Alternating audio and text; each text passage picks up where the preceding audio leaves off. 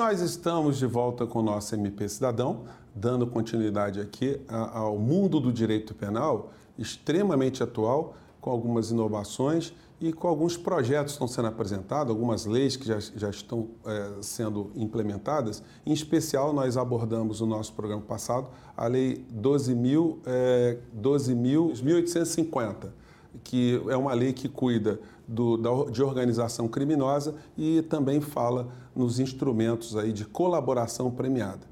Mas eu queria começar esse programa de hoje, doutor Emerson. Muito obrigado por estar aqui conosco é, falando um pouco da, da, instrumentalização de transformar essa norma em algo efetivo. Muito obrigado por estar aqui com a gente. É um prazer participar. Um dos grandes avanços instituídos pela Lei 12.850, que tratou das organizações criminosas, diz respeito a um instrumental colocado à disposição dos órgãos de persecução para que eles consigam identificar a prática de ilícitos e, a partir daí, alcançar uma sentença condenatória. As organizações criminosas têm uma estrutura interna particularmente complexa e a disponibilização desses mecanismos se revelou essencial, principalmente porque aqueles que são responsáveis pelos atos de execução, não raro, estão muito distantes em vários segmentos da organização daqueles que tomam a decisão. Então, o poder decisório fica no extremo da organização e os responsáveis pela execução em outro extremo. Para viabilizar a investigação em um ambiente complexo como esse, o que fez a Lei 12.850? Estabeleceu instrumentos específicos que ela disciplinou para facilitar essa investigação. Eu vou destacar aqui quatro instrumentos. O primeiro instrumento é a, a ação controlada. O segundo instrumento é a atuação de agente infiltrado. O terceiro é o acesso a informações cadastrais disponíveis em estruturas públicas ou de interesse público. E o quarto instrumento, que foi verdadeiramente revolucionário na nossa realidade, foi a colaboração premiada. Primeiro instrumento, a ação controlada. O que é ação controlada? Se nós aplicarmos a nossa lei penal no rigor da sua literalidade, sempre que a autoridade policial, um agente responsável pela segurança pública, identificar a prática de um ilícito, de uma infração penal, ele deverá prender aquele indivíduo que está praticando a infração penal. O que, que diz o artigo 301 do nosso Código de Processo Penal, que foi parcialmente reproduzido na Constituição de 1988? Qualquer do povo poderá, e a autoridade autoridade policial e seus agentes deverão prender quem quer que seja encontrado em flagrante delito. Então, qualquer do povo pode. Os agentes de segurança devem prender. E o que a ação controlada fez? Ela instituiu a possibilidade de, sob supervisão judicial, não ser uh, deflagrada uma operação para interromper aquela prática ilícita. É identificada a atuação da organização criminosa, mas as autoridades responsáveis pela investigação avaliam o melhor momento para interromper aquela prática ilícita. Por que o melhor momento? Pode ser que se aquela prática ilícita for interrompida de imediato, eles não conseguirão identificar toda a estrutura da organização criminosa, o seu modus operandi, a maneira como ela age. Então, a ação controlada visa estabelecer aquele momento mais adequado adequado para a atuação dos órgãos de persecução do Estado. Então, é um instrumento extremamente relevante. O segundo instrumento é do agente infiltrado. O que é o agente infiltrado, como o próprio designativo diz? Ele vai atuar como membro da organização criminosa. Necessariamente ele tem que ser um agente público, né? Um agente público, um agente policial, vai ser autorizado pelo juízo e ele vai atuar como membro da organização criminosa. Ele vai atuar no planejamento, em algumas situações na execução do próprio ilícito. E ele não será responsabilizado se pelas circunstâncias em que, aquele ilícito foi praticado, não pudesse ser exigida uma conduta diversa dele, porque isso colocaria em risco a sua, sua própria integridade física, a sua subsistência a sua manutenção da própria vida. Então, o agente infiltrado, ele atua como membro daquela organização criminosa, em qualquer um dos seus setores de atuação, e há uma série de cuidados. A sua identidade deve ser preservada. A lei autoriza que aquele agente infiltrado, a qualquer momento, se desligue daquela operação, porque ele pode perceber um risco eh, que está desequilibrando aquela equação, um risco pessoal muito grande, então ele pode solicitar o seu desligamento. Há previsões específicas de infrações para aqueles que de algum modo venham a indicar a identidade do agente infiltrado. Então, uma série de restrições de segurança para que a autoridade policial e os demais órgãos de persecução penal consigam identificar qual é a atuação daquela organização criminosa vista de dentro, o que é feito. Então, o agente infiltrado ele tem um papel muito importante. A terceira inovação que merece uma, uma referência específica diz respeito à possibilidade de acesso pela autoridade policial, pelo delegado de polícia, e pelo Ministério Público a informações constantes de bancos de dados mantidos pelo poder público, pelos serviços de telefonia. Esses bancos de dados, constando identificação da pessoa e endereço, podem ser acessados independentemente de autorização judicial, o que dá muito mais celeridade à apuração. Afinal de contas, basta que seja requisitada aquela informação e o detentor dessa informação não pode alegar que há uma infração à privacidade individual. Ele tem que fornecer essa informação. O outro instrumento que eu mencionei, dos quatro mais relevantes previstos na lei, é o da colaboração premiada. Pois é, eu, vou, como esse tema é um tema que atrai mais atenção do nosso público, e a gente vai ter que falar um pouquinho mais, hoje a gente, a gente vai pedir agora um, um pequeno intervalo, mas você não sai daí, porque a gente volta já já com esse tema que está muito interessante. Até já.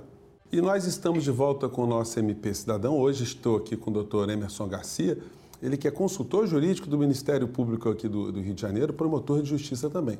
Ele está falando uh, conosco aqui, explicando vários aspectos da Lei 12.850, que fala das organizações criminosas. E a gente deixou por último ponto a ser abordado entre os quatro que ele levantou para a gente aqui, a questão da colaboração premiada. Doutor Emerson, é, o, o, o, jornalismo, ele, ele, normalmente ele aponta essa expressão como delação premiada. Fulano fez a delação premiada.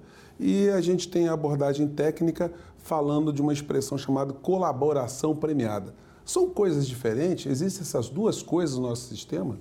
Olha, na verdade, o Instituto é o da colaboração premiada, mas que historicamente, em razão da nossa própria formação cultural, nós não atribuímos um sentido positivo. Nós chamamos de delator, X9, alcaguete, aquele que, que fala, narra a prática de um ilícito à autoridade competente. Esse é um aspecto cultural muito curioso da nossa realidade. Aqui no Brasil, por exemplo, se uma pessoa colar na prova, e aquele que viu essa pessoa colando falar para alguém que ela colou, falar para o professor ou para o diretor, toda a turma tendencialmente vai se voltar contra essa pessoa, o delator, o alcaguete, e vai ficar a favor daquele que colou. Doutora Emerson, me permita que eu não posso deixar de tocar nessa questão. Nós tivemos aqui uma, sobre esse ponto que o senhor está falando, a, a, questão envolvendo o Marcelo Odebrecht, que numa da, da, dos depoimentos dele, ele cita exatamente isso que o senhor está falando que se uma filha que fizesse uma coisa errada né, fosse é, apontada, dedurada pela outra,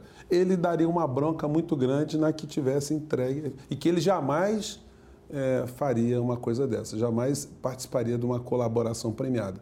Nada como alguns alguns meses atrás das grades para mudar um pouco essa dureza né, das mas, pessoas. Mas esse é um aspecto sociológico muito interessante. Se nós transportarmos essa, esse mesmo exemplo que eu mencionei para uma escola britânica, os alunos que presenciassem um colega colando, eles se reuniriam, procurariam a direção do estabelecimento de ensino, informariam o que ocorreu, cortariam relações com aquela pessoa porque ela está violando o sistema de mérito. E eles sabem que aquela pessoa que tira uma nota mais elevada tende a obter posições mais favoráveis, quer na escola, quer fora dela. Então eles se voltariam contra dele contra ele. Aqui, culturalmente, por alguma razão desconhecida, nós valorizamos a desonestidade em detrimento da lisura.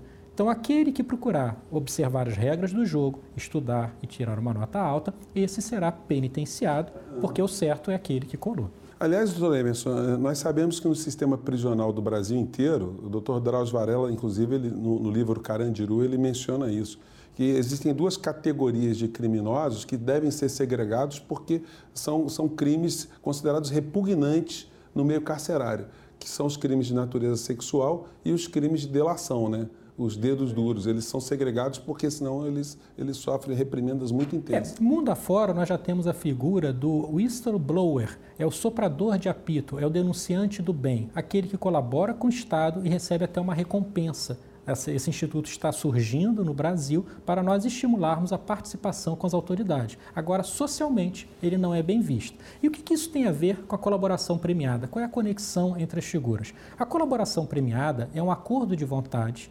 celebrado entre aquele que está sendo objeto de uma investigação ou que está respondendo a um processo penal ou que foi condenado já, ao menos em primeira instância, em que ele fornece informações úteis às autoridades competentes. No caso da Lei 12.850, ela prevê como sendo essas autoridades o delegado de polícia ou o representante do Ministério Público. E que informações úteis são essas? São aquelas informações que permitam a identificação dos demais componentes da organização criminosa, a identificação da hierárquica da organização interna, a possibilidade de recuperação de bens ou valores, a possibilidade de libertação da vítima com a sua incolumidade física preservada. Então, ele vai dar essas informações úteis, essas informações serão avaliadas pela autoridade competente, essa autoridade vai reduzir a termo aquele acordo, eles vão assinar e vão definir ali que benefícios ele irá obter. Esses benefícios variam desde a redução da pena até um regime mais favorável de cumprimento ou, no limite, e nessa hipótese o acordo só pode ser celebrado pelo Ministério Público para o perdão judicial. Senhor Emerson, tem uma, uma, uma crítica que é, é, é sempre apontada é, no meio da, das delações premiadas, que elas têm se sendo, sido utilizadas para aproveitar para a defesa do próprio delator, do próprio colaborador. Né? Que muitas das vezes as delações elas são carregadas ou elas são é, é, modificadas para causar um, um benefício para quem está fazendo. Qual a avaliação que o senhor tem? Veja, ainda que a concepção de verdade sob a ótica da filosofia, ela possa ter vertentes multifacetárias e a verdade ela tende a variar conforme o observador, a faticidade ela vai ser invariável. Se ele fizer uma narrativa que ele tente moldar de acordo com as suas conveniências, cabe à autoridade celebrante do acordo verificar os fatos narrados e o benefício que aquilo trará para o Estado. E essa avaliação será feita de modo escalonado. Num primeiro momento, pela autoridade que celebrou o ajuste, e no segundo momento, pelo juiz de direito a homologar aquele ajuste. Então, esse risco de manipula manipulação efetivamente existe. Agora, autoridades capazes, perspicazes, vão conseguir ter a perfeita compreensão dos fatos, verificar a sua ressonância na realidade. A lei teve a sabedoria de não permitir a condenação com a palavra única e exclusiva do colaborador. Então, aquela palavra do colaborador não pode ser suficiente para condenar quem quer que seja. Ele é considerado um elemento de prova ou indício?